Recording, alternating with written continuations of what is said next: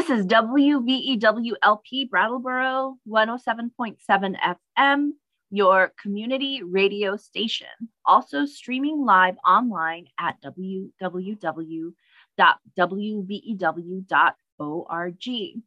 You're listening to Indigo Radio. We are deepening understanding and making connections. We're on the air every Sunday at one o'clock. Um, we are a group of educators who are seeking to engage in the, our world and in our communities and um, and with with our classrooms. And, um, you can also find us on Facebook um, and on Instagram and on Twitter. Um, if you can't listen to us um, or if you miss any of our shows, feel free to go to iTunes Podcast and you can check out the archive of all our past shows. The views and opinions expressed on this program are those of the host and guests and not the radio station. My name is Nina Kunimoto. Um, I'm a local educator and I also teach in the Spark Teacher um, Training Institute. And? And hi, I'm Chris Levensey. I am also a, a, high school teacher in the area and I also teach in the Spark Teacher Education Program. And uh, really happy to be here today, Nina, and talking about this important and connected topic that is often underlooked or overlooked. Absolutely. And so our topic today um, is Yemen. Um, we interviewed Neda Saleh, who is um, a co founder of Hands Off Yemen, which is a um, youth organization that um, does a lot of advocacy and action and agitation to get people to to agitate our government to stop supporting Saudi Arabia um, er, with arms and money, um, which Saudi Arabia is bombing Yemen. Um, and she is also a coordinator with Action Corps. She is a Yemeni born peace activist located in Northern California. Um, she is a volunteer with the Yemen Relief and Reconstruction Foundation, as well as the founder of the youth organization Hands Off Yemen. Um, and she hopes to take her advocacy work abroad to help achieve peace and stability in Yemen. Um, and just to give a context of Yemen, right, I have to say I don't hear about Yemen as much in the news, but it is one of the most urgent um, humanitarian crises at the moment.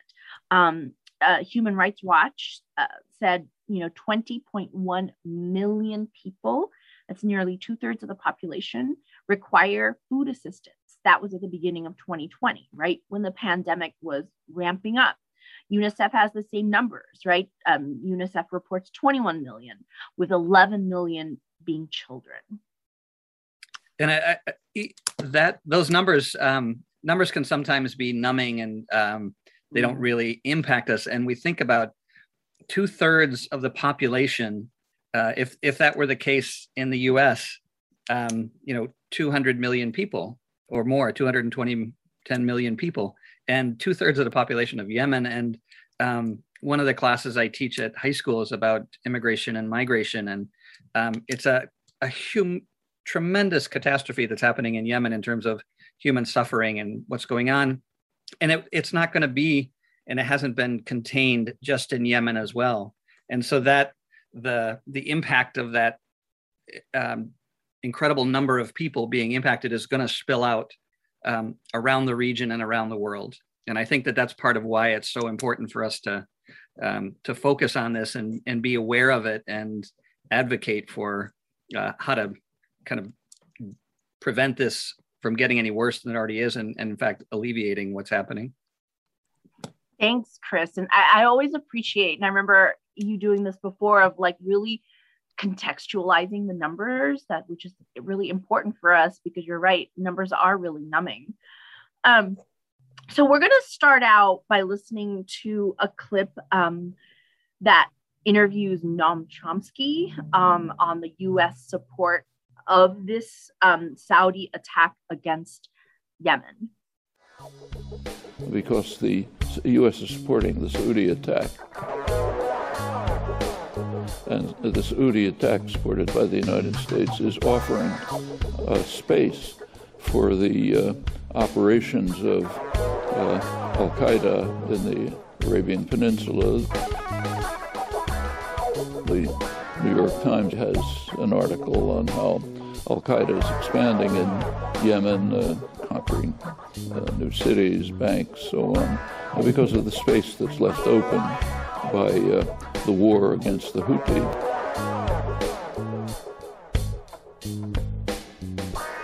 Who were the main enemy of Al Qaeda and are now uh, engaged in, uh, in a war with basically with Saudi Arabia and the United States. Welcome back. Um, you're listening to Indigo Radio um, on 107.7 FM, WVEW, Brattleboro. Um, and we were just listening to Noam Chomsky. Um, the U.S. is supporting the Saudi attack against Yemen.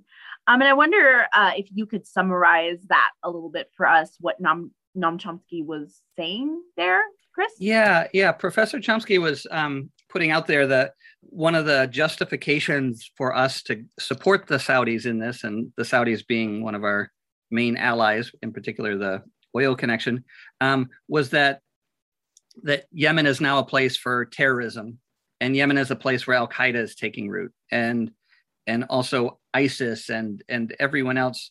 Um, and in fact, looking at the details of this and what Professor Chomsky is saying, that um, the Houthis in in southern Yemen, who are the main opposition to the Saudi kind of takeover, is this that they were actually at, at war with Al Qaeda as well.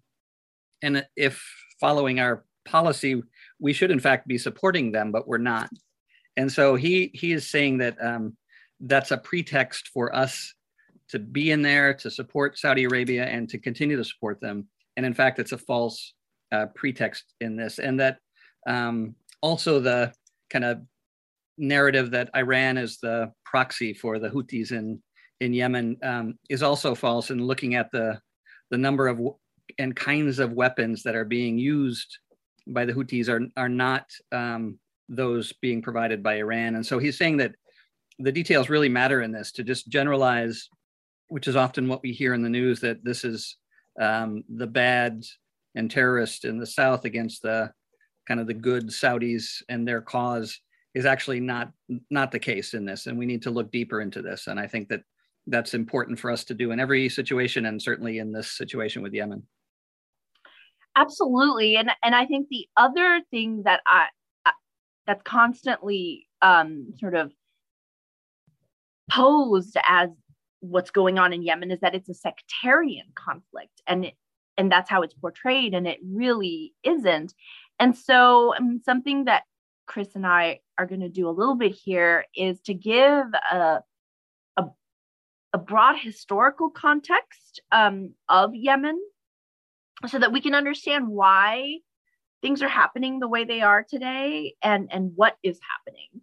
Um and and ultimately that it needs to stop. Um so i mean just really broadly as in you know many places around the world um a part of yemen was colonized. So the british ruled aden which is uh, just a port city um, which was just a place that was valuable to them but no other parts of Yemen was valuable, so they didn't really go much further than Aden. Um, so they controlled Aden um, for about 129 years, and they controlled the rest of Yemen indirectly um, because of sort of con- control of through colonialism. Um, and you know through through the British rule, um, there wasn't much done to share technology or um, knowledge to help modernize Yemen outside of Aden. Or resources, I would say too. The you know absolutely yeah ro- roads transportation and all of those water systems everything i think was um, put into one place at the expense of other places as well Right. And and that's I mean just looking at it sort of more broadly that's very typical of colonial projects anywhere around the world including the rest of Africa. Um you know so when we think about quote a country that's industrialized versus not industrialized to really understand why that really happens.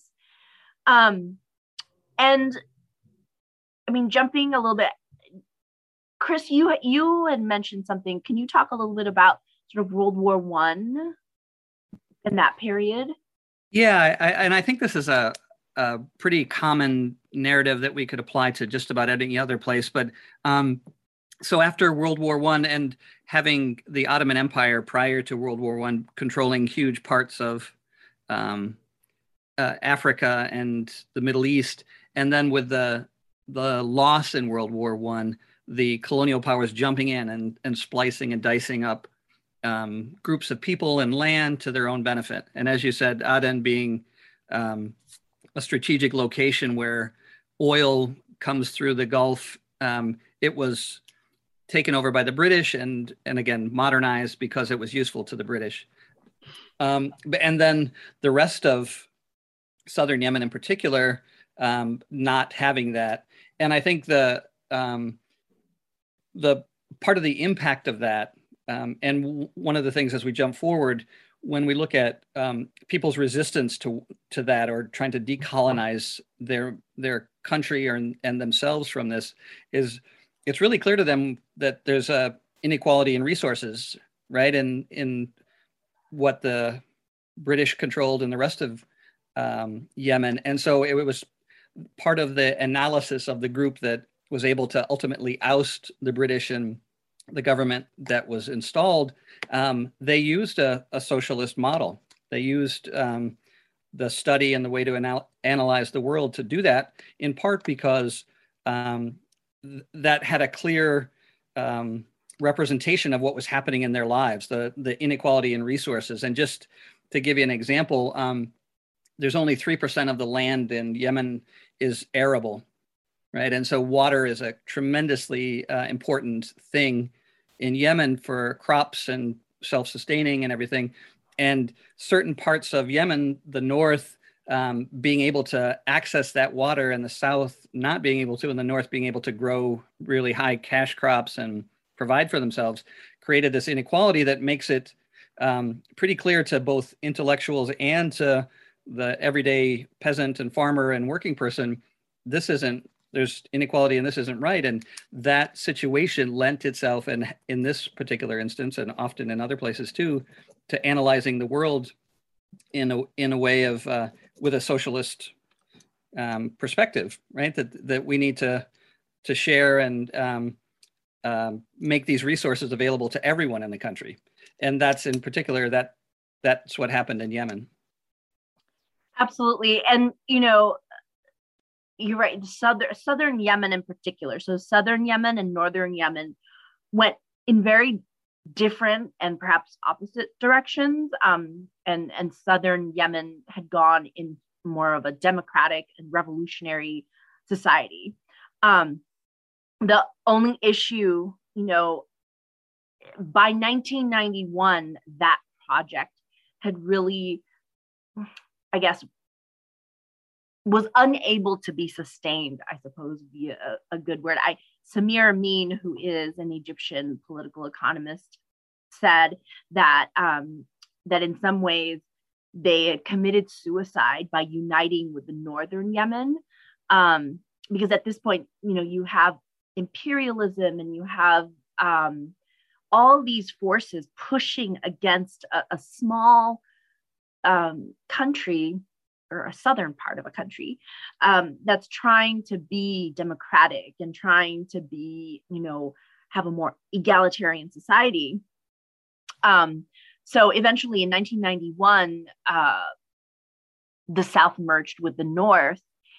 And um, yeah, and and so that's and I, around. You know, I just want to add too that I think um, one of the notes you made that uh, coincidentally that's the year that the Soviet Union fell, and yeah. um, and there's and and that uniting of North and South and and unequal resources and political unequal or um, differing political perspectives required force to do that.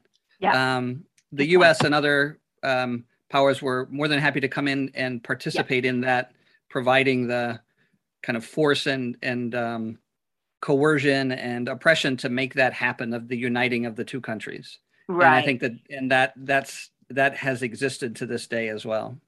That's an excellent point. Absolutely. And then you know obviously after that you have you know the imf and world bank imposing other types of force um, upon yemen um, causing even more um, impoverishment and pauperization. Um, so we're jumping a little bit here um, looking you know ahead to 2015 so in march of 2015 the saudis um, saudi arabia launched 90000 airstrikes um, against yemen. Um, and so you know really t- 2015 16 17 18 19 20 that's like six almost seven seven years of um, consistently being bombed and um, and so here we are today. um, well, and I think it might be important again when we talk about the sheer numbers of people and the the um, impact of that. And again, it's hard to fully grasp it. Um, yeah. I think maybe our our next person could give us uh, a little bit of perspective on some of the impact of that and and this seven uh, and now much longer. Uh, well, seven years of of bombing, continuous bombing, to try to bring those people that were resisting what was happening into into the fold of so to speak of western powers. Um, and they've continued to resist. And i think yemen is a another one of those cases where um, the resistance and the success of people fighting against colonialism and imperialism we hardly recognize. And yemen yeah. was able to with people with you know light guns and weapons and and the force of organizing were able to throw off uh, colonial backed power government mm-hmm. is is pretty amazing and they're continuing to to fight and again 7 years of this continuous bombing by Saudi Arabia yeah. takes a tremendous toll um, and they're still they're still doing it they're still resisting and and having victories in this um, and so I think maybe some of the the impact of what this uh, bombing campaign has on the on real people is maybe important yeah. to hear too absolutely and just um, before we launch into the interview with uh, Neda Saleh, we'll play one of the songs she recommended. Um, it's uh, by by the Nahar band called Huriya. So we'll um, we'll start off with that and then and then listen to our interview.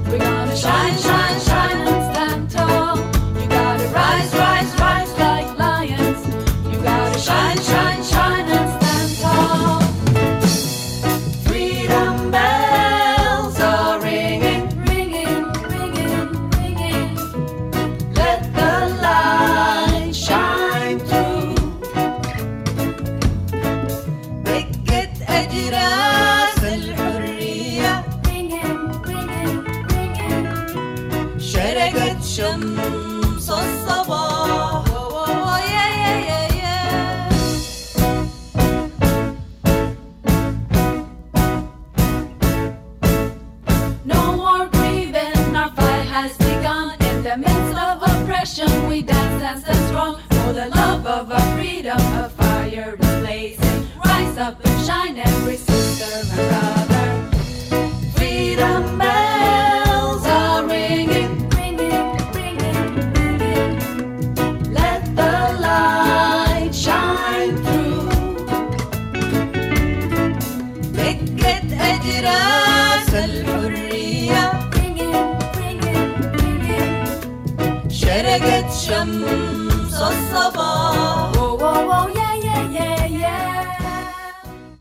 Welcome back. You're listening to Indigo Radio. Um, you're listening to us on WVEW FM 107.7, um, Brattleboro.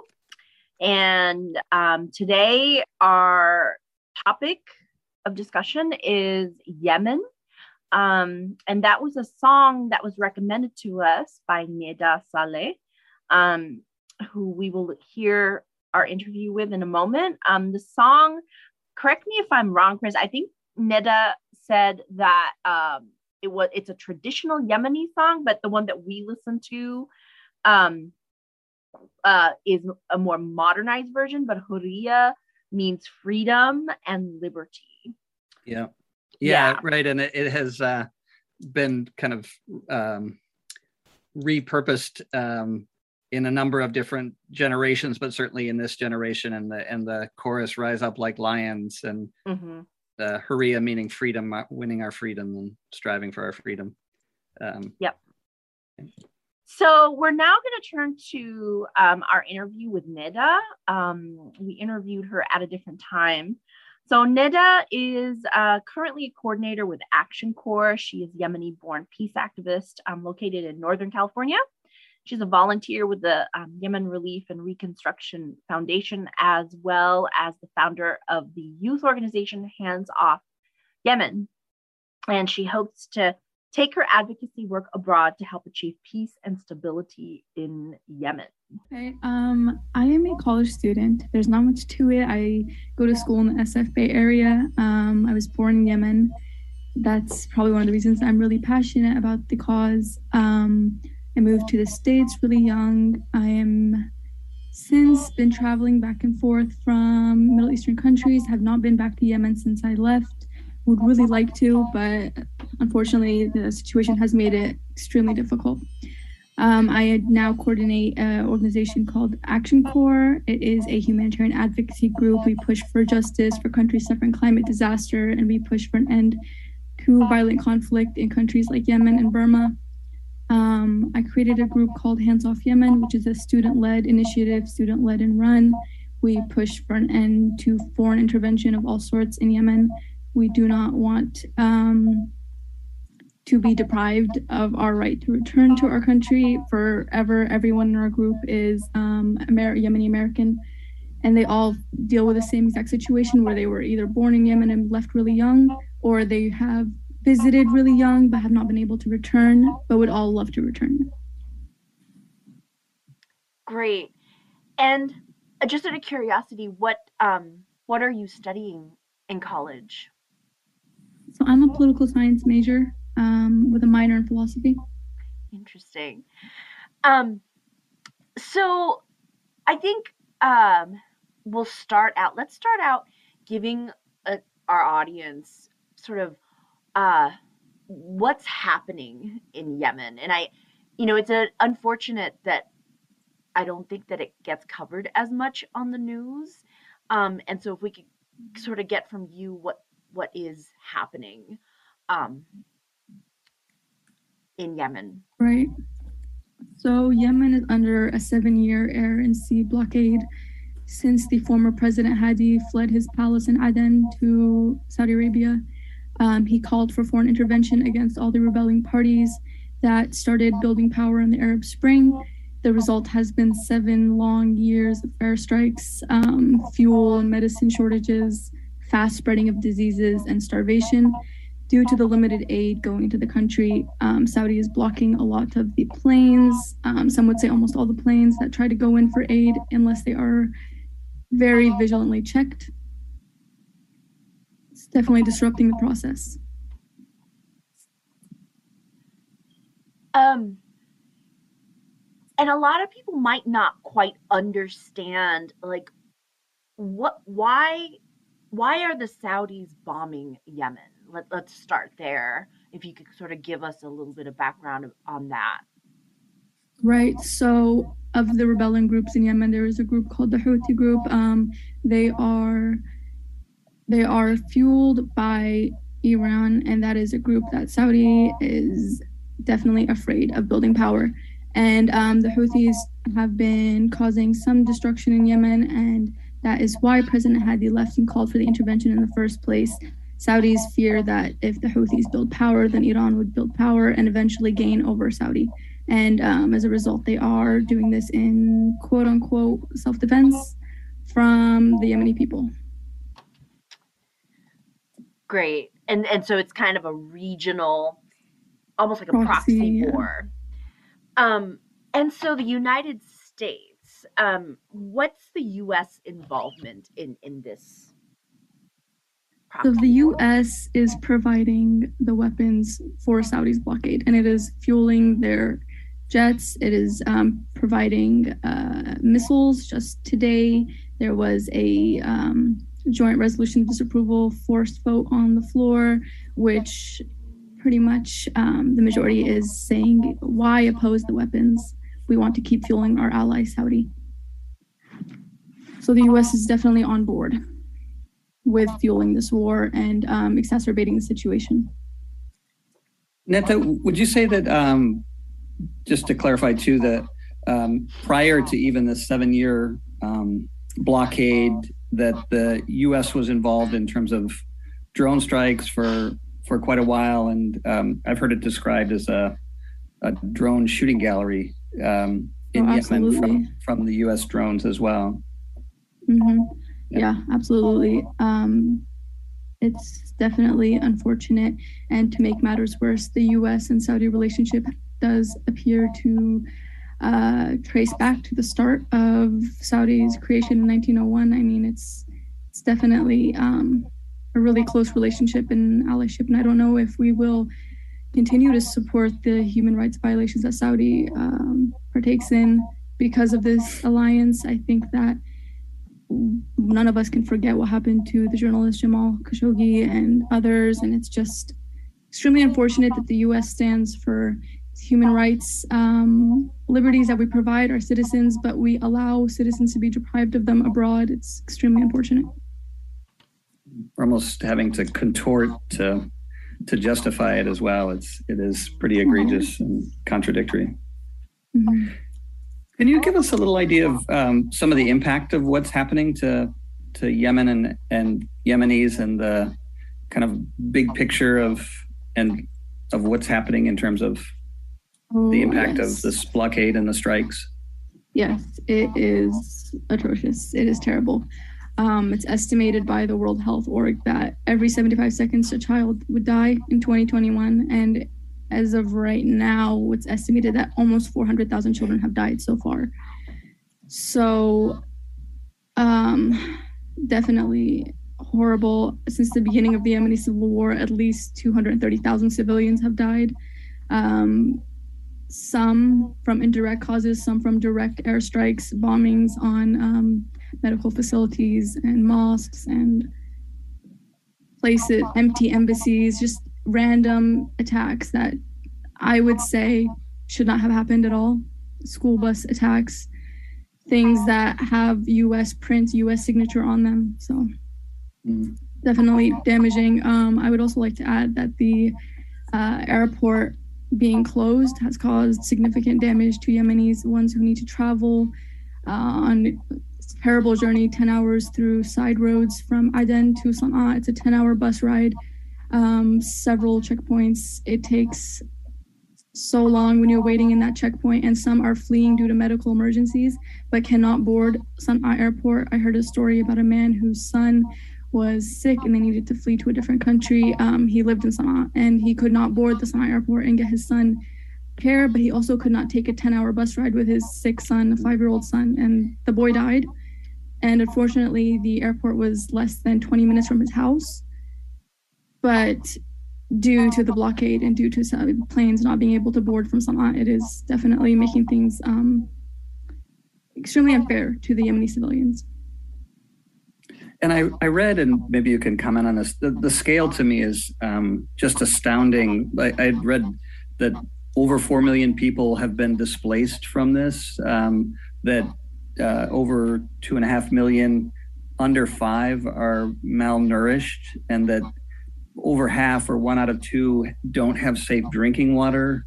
Um, some mm-hmm. 20 million people requiring, which is, you know, 65, 70% of the population needing assistance. Like the, the numbers are almost unimaginable. It, it seems like um, they are unimaginable. When I when I give you these statistics, or when you give me these statistics, it's really hard to imagine. But I lived in Egypt for two years, which is one of the areas that are housing um, Yemeni refugees. And while I was there, it was I hope I'm not exaggerating, but it was for every like three Egyptians, it was one Yemeni, and it mm. wasn't just like one Yemeni. It was like one sick, um, one um, sometimes missing limbs, sometimes missing um, eyes and ears. I was in uh, hospitals getting like regular checkups, and there would be majority of the people in hospitals Yemenis. And it's just unfortunate that we're in this busy city of Cairo where there's, you know, one of the highest dense cities in the world, and there's so many Yemenis. You know, it's just the displacement is um, unimaginable. Mm. So here in the U.S., you've organized um, a, a, youth group or a group of, mm-hmm. of sort of young activists called um, Hands Off Yemen. And if you could tell us a little bit about, you know, what are some um, activities that you do um, and campaigns? Yeah, so we started off um, simply posting on Instagram. The idea was that we wanted to give people insight on the Yemen crisis in an Instagrammable way. A lot of younger people do spend time on social media, so we started designing um, posts that were designed like graphically appealing so people would see them and want to share them on their story. And it grew. So then we felt like there was more that we could be doing. And we started lobbying um, for us represent or california representatives and senators to push for war powers resolution um, hands off yemen joined a coalition of uh, other organizations that were pushing for this war powers resolution to be reintroduced in congress under biden so that's the kind of work we did. We started planning um, visuals and protests, and um, those were a success. I think a lot of people were inclined to think about Yemen a bit more. Uh, the organization has grew, and we are now holding workshops for Yemeni Americans on their civic duty. We do um, a couple hours every Sunday where we talk to people about how they can get involved, how how they can lobby beyond you know paying politicians off you know like what lobbying means and how they can organize for things that matter to them. So that's what we do now. Can you share, um, just because, you know, uh, hopefully the listeners are educators working with young people, like what are some of the ways that um, people can get involved and, and to participate in lobbying? Mm-hmm. So what we do is we encourage people first to join an organization of people that already have some people power. Um, one amazing one I've been working with is Action Corps. That's spelled Action C O R P S dot org. Um, we meet regularly to talk about things that we need to lobby for, and it helps because you see people who care about the same things you care about. So if you're interested in um, lobbying for something, find a group of people that agree with you and think have the same values as you to join you. It's really it's it's an overwhelming task to talk to an elected representative, but you have to remember at the end of the day, it's people we elect and people that um, we pay to be in office by our tax dollars. So we should feel like we have access to them and um, should understand our responsibility. I hope that answers the question. Yeah, I, and I, um, as you said, that join an organization that's doing what you like and um, what you agree with, and Action Corps, uh, you mentioned both Yemen and Burma. Um, mm-hmm. And can you talk a little bit about that kind of connecting struggles um, in different places and some of the kind of similar um, kind of root causes of of issues that are happening? I wonder if I can concisely connect. I don't know if I can, but I do know that with people in Action Corps, we have a group of passionate and motivated individuals who do want to make a change, and they come from all different backgrounds. So we have um, this idea that our causes can unite, and we are all people who are um, global citizens. We see we see the results of these war, and we don't want to continue supporting them, especially because we have no choice but to pay our taxes for most of us, and we don't want them to go into um, the pockets of dictators or people who would, you know, exacerbate the situations that people are living in. So with Burma, like there's um, the military coup, and we have Burmese individuals in the group who want to mobilize people who care. So that's the idea behind Action Corps, and it's um, array of different campaigns that we care for.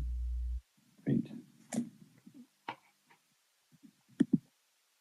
Um, Chris, do you have other questions? I was going to ask Neda um, if there was a, if, if there was anything that she wanted to share with our listeners um, that we didn't ask. Uh, no, I'd, I'd like to leave it open. I, I mean, there's so many questions and uh, so many different, um, again, things to talk about it. I think the average person doesn't really know about, and I, I'd love to hear some of the things that you'd like us to share and you'd like to share with with people.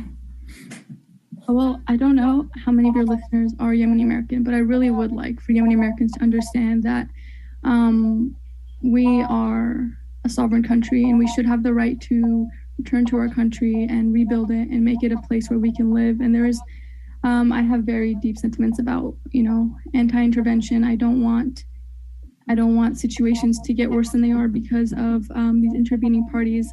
So, for example, as Yemenis, what are we lacking that makes us unable to rebuild this country? Do we not have intellectual brains that can come together and, you know, form a democracy and form a stable government? And do we not have resources? Do we not have soil that you know grows the richest of coffee you know cre- invention of coffee? Do we not have um like beautiful terraced what is it like when the soil automatically you know sends the water down you know we're so lucky to have that should we not you know take advantage of our agriculture should we not return to yemen and make it beautiful again so you know, if there are Yemeni Americans listening, I just hope that we feel responsible for what's going on in Yemen and not allow ourselves to sit back while this crisis gets worse and worse every day and not support initiatives that continue to fuel warring parties, that continue to provide missiles to these countries, these dictatorships, you know?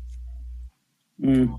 Yeah, that to me is one of the, the connections. And I think both Nina and I have um, been to and to Burma and worked with um, Burmese as well. And I, I think the that as you mentioned, um, getting getting the occupiers out, like there's plenty of resources there and um, and power and will to make it happen and getting those obstacles out of the way um, is essential. And I, I read recently too how um, like Sweden was hoping to broker some deals and make um, to deal with the crisis, and but they're still selling arms to Saudi Arabia, right? And, and those situation, yeah, th- those contradictions being like how how can you in good faith say you want to end or work through this when you continue to sell arms to to Saudi Arabia? Um, so absolutely, it, yeah, I don't think that um, anyone can care about Yemen as much as a Yemeni person who was, you know, has Yemeni blood, and I think that people should heavily consider that before vouching for foreign intervention and hoping that their hand, you know, they'll be walked into, um, you know, by hand holding into like a beautiful nation if they don't themselves advocate for it. And I definitely, and I also think that Americans, right, people here whose government is participating in this should care about it as well, you know. so I think a great connection message for for everyone here um, who pays taxes. You know that with money that goes to fifty percent of income taxes going to the military. So yeah, mm-hmm. well. Yeah, a couple. Just I was just curious um, to backtrack a little bit. Um, your time in Egypt and and also other places.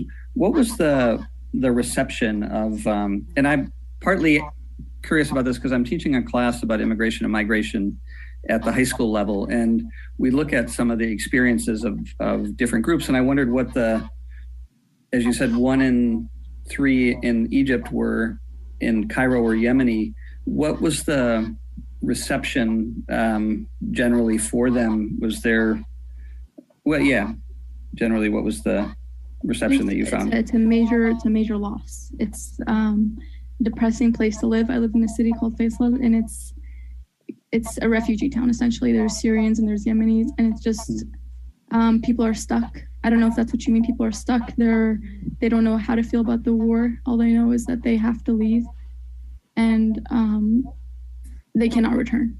Mm.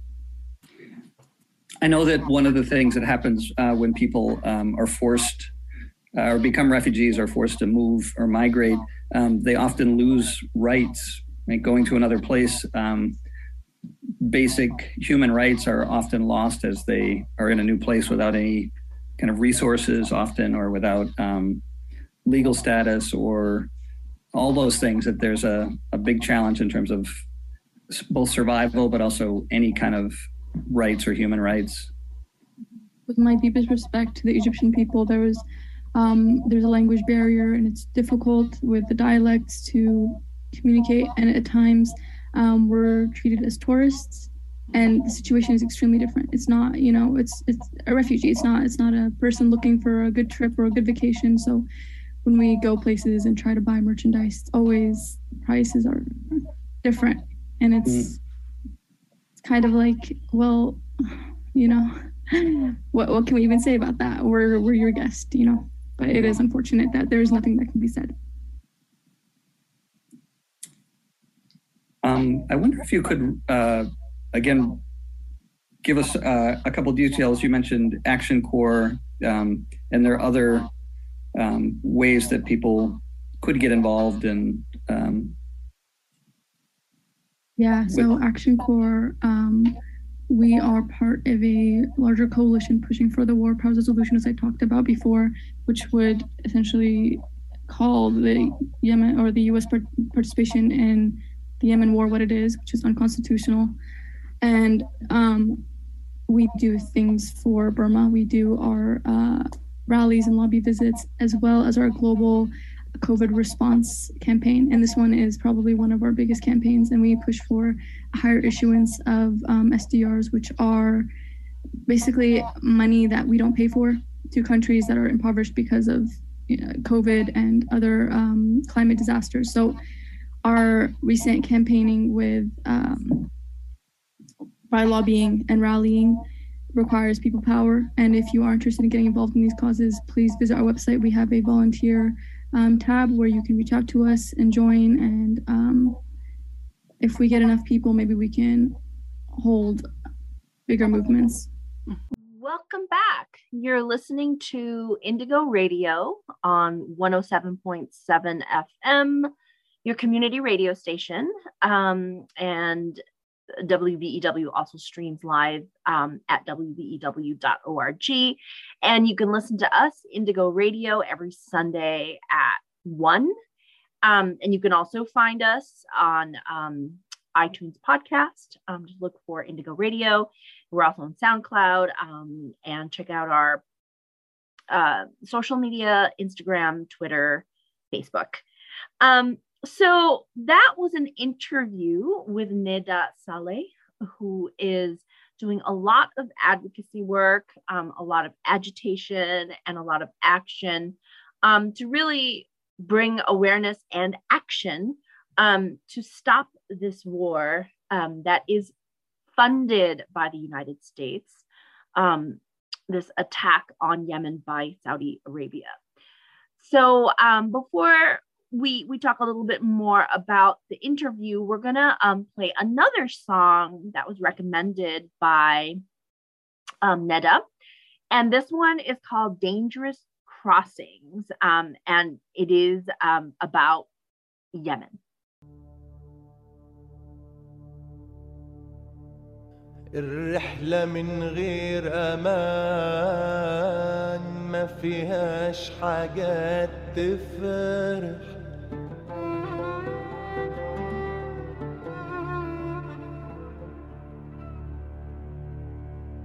الخوف بيملى القلوب والخلق فيك تجرح.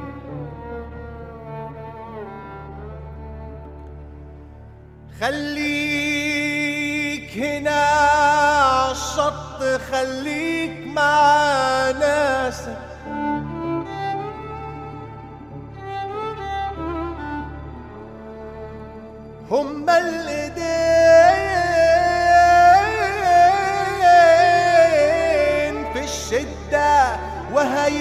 حراسك وهيبقوا حراسك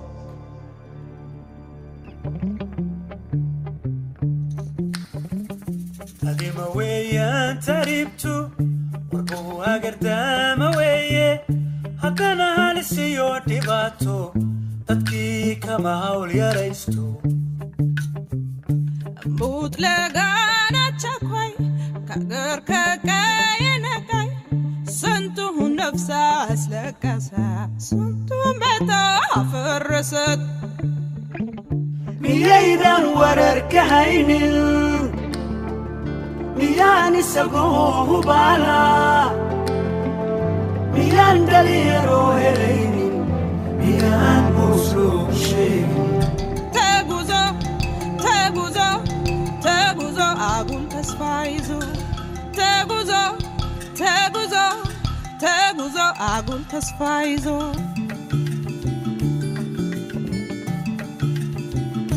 Odo qabnu biyya jitu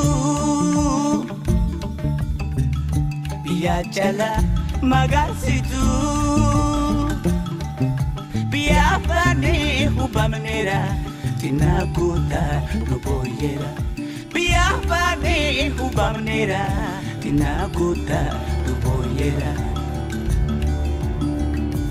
sii badala hoolni waayey ilfaha ummadii u qaaday.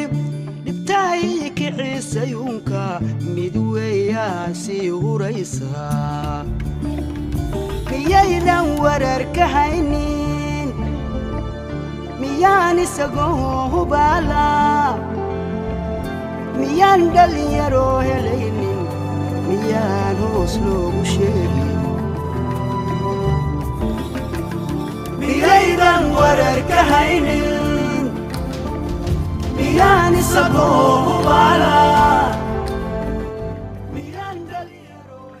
Welcome back. You're listening to Indigo Radio on WVEW FM 107.7 Brattleboro. Um, that was a song um, called Dangerous Crossings.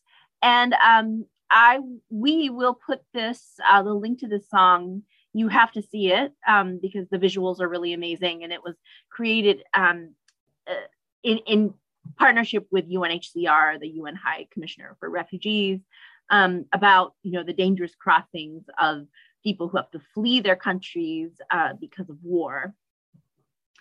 Um, And So, Nina, I just uh, want to yeah, I ahead. just want to mention too that um, again in my immigration migration class we look at really nobody wants to migrate.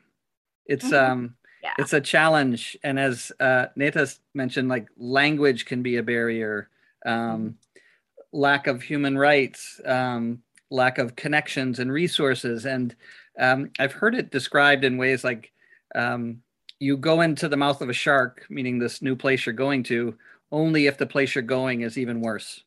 And so this challenging um, this displacement of four million people, I think it was, um, is is really dangerous, and it's only done by really desperate and suffering people.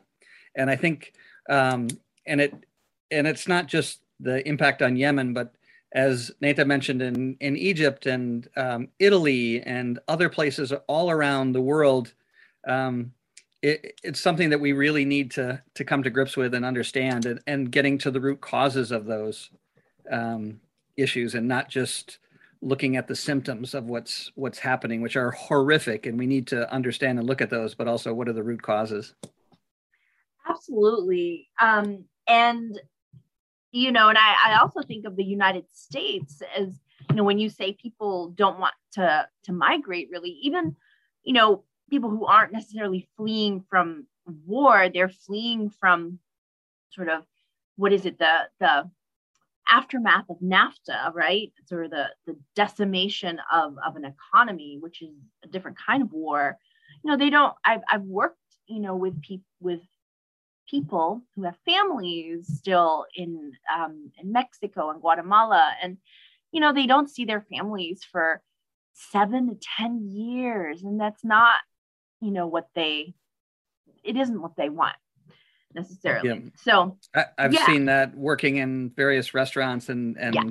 working with people again. Yeah, living in houses with four, five, six, seven, eight people, ten people in a house, and sending their money back home, and Yeah. um, and then and we see that very much in Vermont too. The um, migrant farm workers that are here, uh, we see them in Bellows Falls picking fruit. We see them in the dairy fields and stuff. And so it this forced migration based on um, economics is is very very real and present in our lives too.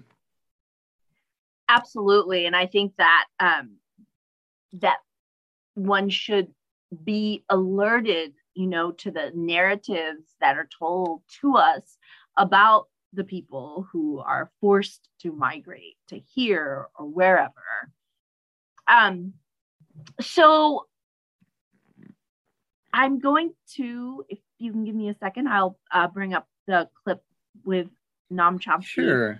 I I Um, wanted to mention too, just a comment on Neda's. Um, I know that many times when we learn and hear about and see what's going on in the world, there is often, and my students express this, a feeling of helplessness or hopelessness or or inevitability. And I appreciated one of the things that she mentioned that there are a lot of people doing work around this in, in any number of whether it's mental health or immigration or um, prisons or whatever it might be. And she, her point was join an organization that's doing the work already, right? And and both to um, be more effective um, as we join forces, but also to educate yourself about this. And and it's not like she was asking, hey, every one of us go write a letter to your congressperson, which we could and should do as well. But she's saying join a group and um, and don't don't um, be uh, overwhelmed by um, what's happening in the world, but instead be active um, in that. And I think that that's a really, really basic thing that I can carry into my classroom, but also for all of us to think about as well. Absolutely. Um, all right, so I'm going to play um, this clip uh, by Noam Chomsky, um, who, who is talking about Yemen in the larger context of um, the global uh, war on terror. Demonstrations in London by Global Justice Now against the Transatlantic Trade and Investment Partnership, or TTIP, today may not garner much mainstream media attention, but it's probable that many of the activists out protesting will have been inspired by the work of our next guest. Professor Noam Chomsky is the most cited living academic in the world, and he joins me now from MIT in Cambridge, Massachusetts. Welcome, Noam, to Going Underground. The UN Secretary General is saying uh, he wants an immediate ceasefire in Yemen. There was a drone strike from the Obama administration on Tuesday, and uh, thousands are dead and wounded. What lies behind the Obama strategy in Yemen? Well, there are two main prongs to the current Obama strategy. They happen to be in conflict, which causes some problems in Washington. One is the drone campaign. The uh, Yemen has been the main target uh, of the uh, global assassination campaign, the most extraordinary global terrorism campaign in history. It is officially aimed at, uh, as in this last strike, it's aimed at people who are suspected of uh, potentially being a danger to the United States. Uh, that's a pretty extreme form of terrorism, uh, but it's accepted in the West, and it's uh, and Yemen has been the main target. Of course, it's also a terror-generating campaign, as is understood at the highest level when you say attack a village and uh, murder somebody who you're aiming at, and maybe a couple other people are standing around. Uh, that does tend to elicit uh, a call for revenge, and it has undoubtedly uh, not not not even uh, questionable increased uh, what we call terrorism. So it's both a terrorism campaign, an, an incredibly uh, uh, incredible one, and also increasing uh, terror, as we can see. The other prong is support for the Saudi invasion, the bombing, the blockade, which is barred food and other supplies by air by sea, uh, direct bombing attacks, uh, also killing people regularly. Uh, and these two things happen to be somewhat in conflict because the U.S. is supporting the Saudi attack, and the Saudi attack supported by the United States is offering uh, space for the uh, operations of uh, Al Qaeda in the Arabian Peninsula, the main source of what we call terror. So, for example, the New York Times has an article on how Al Qaeda is expanding in Yemen, uh, conquering uh, new cities, banks, so on, uh, because of the space that's left open by uh, the war against the Houthi, the Saudi war, who were the main enemy of Al Qaeda and are now uh, engaged in. Uh, in a war with basically with Saudi Arabia and the United States.